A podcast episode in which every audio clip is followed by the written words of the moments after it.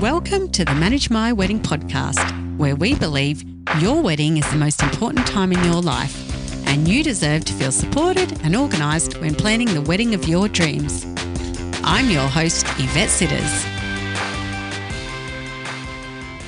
Hello, and welcome to episode 52 of the Manage My Wedding podcast. I am your host, Yvette Sitters, and I am also the owner and creator of the Manage My Wedding app podcast and our online store. Today, I'm going to be chatting with you on the podcast about everything invitations, but I'm not going to be talking so much about the digital or the print side and which ones you should go with, but more about your uh, tips for either type and um, invitation etiquette and just some things that you need to know to help you save some money and and time as well so I'm looking forward to sharing those tips with you, and there's five of those.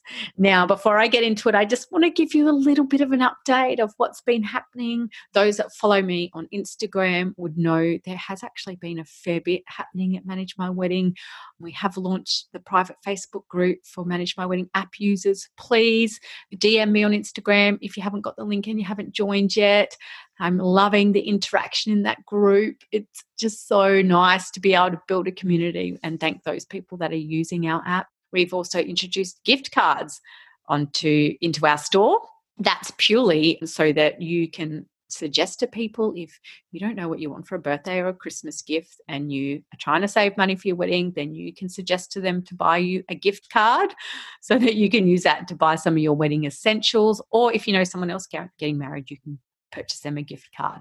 We've also introduced Wrap so that we can send bridesmaid proposal gifts direct to your bridesmaids, or also if you want to buy your mother or a friend one of our beautiful robes for Christmas, you can also do that on the store. And we can send it direct to them for you, as we know many of you won't be able to get to see your loved ones this year. And there is new products coming. So they'll be launching over the next week or so and i cannot wait to share those with you. So make sure you keep an eye out or subscribe at managemywedding.com subscribe to our email list and then you'll be sure to be in the know of things that are happening and that are coming up at manage my wedding. But let's get back to the podcast and let's talk about invitations and my personal top five tips for your invitations. The first one I want to talk about is the save the dates. I get asked all the time when should the save the date go out? That is 12 months out. But I also want to say that the save the dates are a complete waste of money. It is honestly just another way to get you to spend more and often people just look at it, put it away. They don't always take note of it, or, you know, they're just not interested yet. It's so far away. The only time I would say to definitely get a save the date is if you've got a destination wedding and you really want a lot of people to travel and you want to allow them to save and have plenty of time to be able to be there, then yes, I definitely say have a save the date.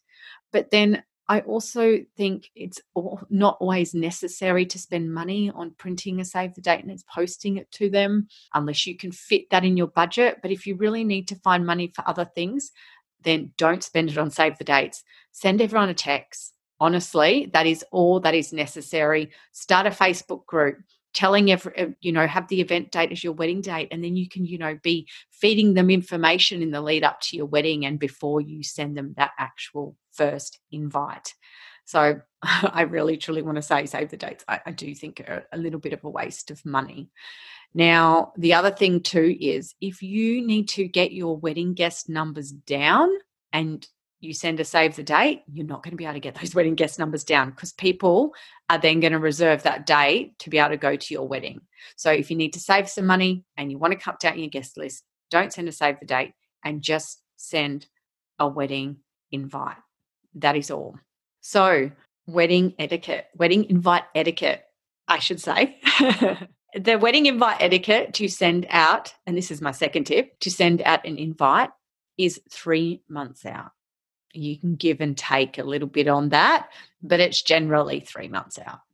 So, my third tip is RSVP. A lot of people ask, when should I be asking on the invitation to collect the RSVP? And it is, you know, usually and traditionally two to four weeks out. But I want to say, I think make it four weeks out. And I say this because no one RSVPs and it's getting worse.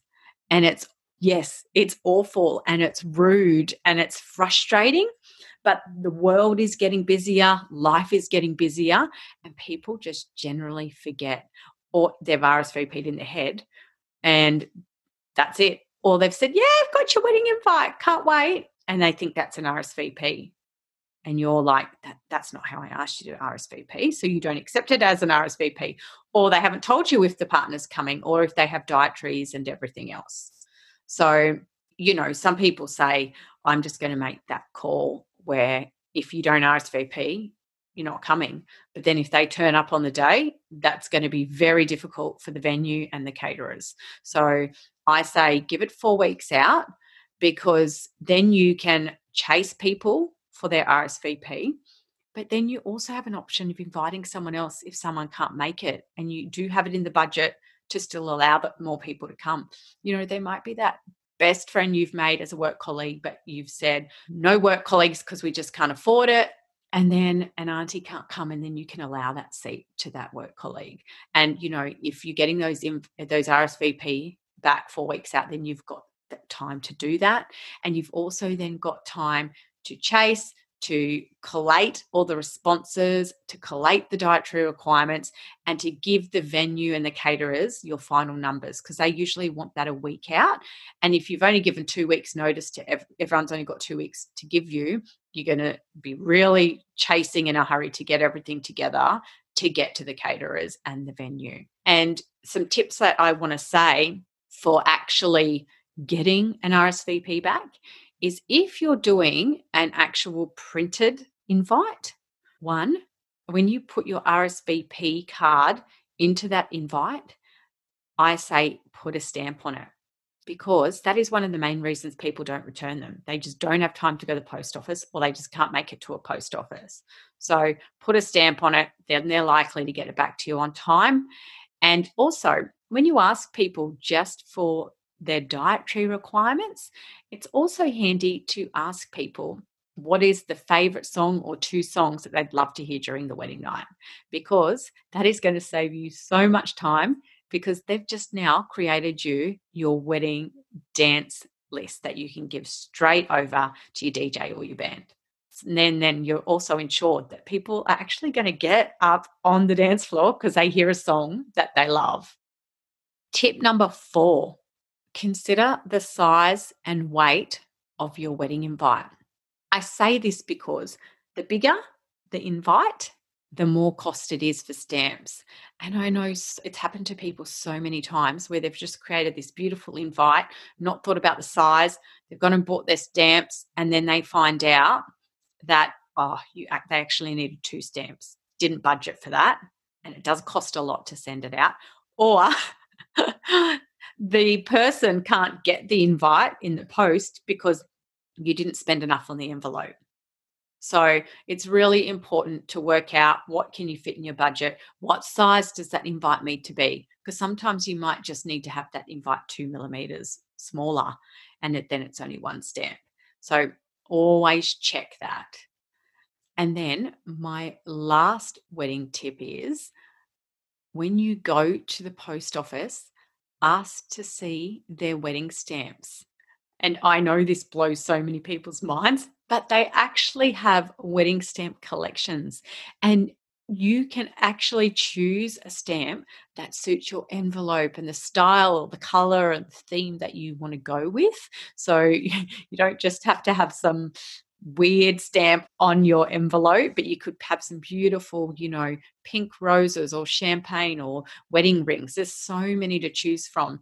And if you go to one post office and they're like, well, we've only got two wedding stamps to choose from, just go to a bigger one because you'll find that some of them have like 10 different options. So you can have a look and see what you like. And I do know in Australia, actually, and I haven't looked into it too much into detail, but I did see there was an advertisement that they were now also creating personalized wedding stamps that you could have designed. I'm sure it costs more, but if you've got that budget, then you could also go that little bit further and do that too. Because everyone's everyone wants everyone to get that invitation and get a bit of a wow factor. So all these little things definitely add up to giving your guests that that wow factor. But you've always got to consider your budget. So there you have it.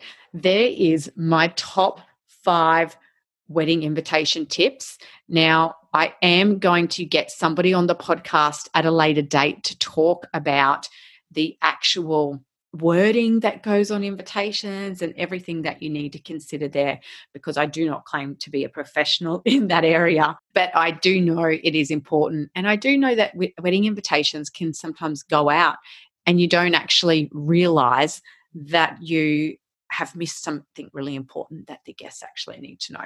So I will bring someone on as a professional to actually chat about that with you. Now, if you found today's tips helpful, then I would love to hear from you. Simply leave a review in Apple Podcasts app or also in Stitcher. You can leave a review and you automatically go in the draw to win a bridal pack full of wedding day goodies up to the value of $100. Plus, if you leave a review on the Manage My Wedding app, and our Facebook page, you will receive three entries, which is tripling your chances of being drawn as our lucky monthly winner. Also, remember to subscribe to the podcast so that you can be the first to hear the new podcast episode each Monday morning. And until next time, enjoy being engaged and staying stress free and organized while planning the wedding of your dreams.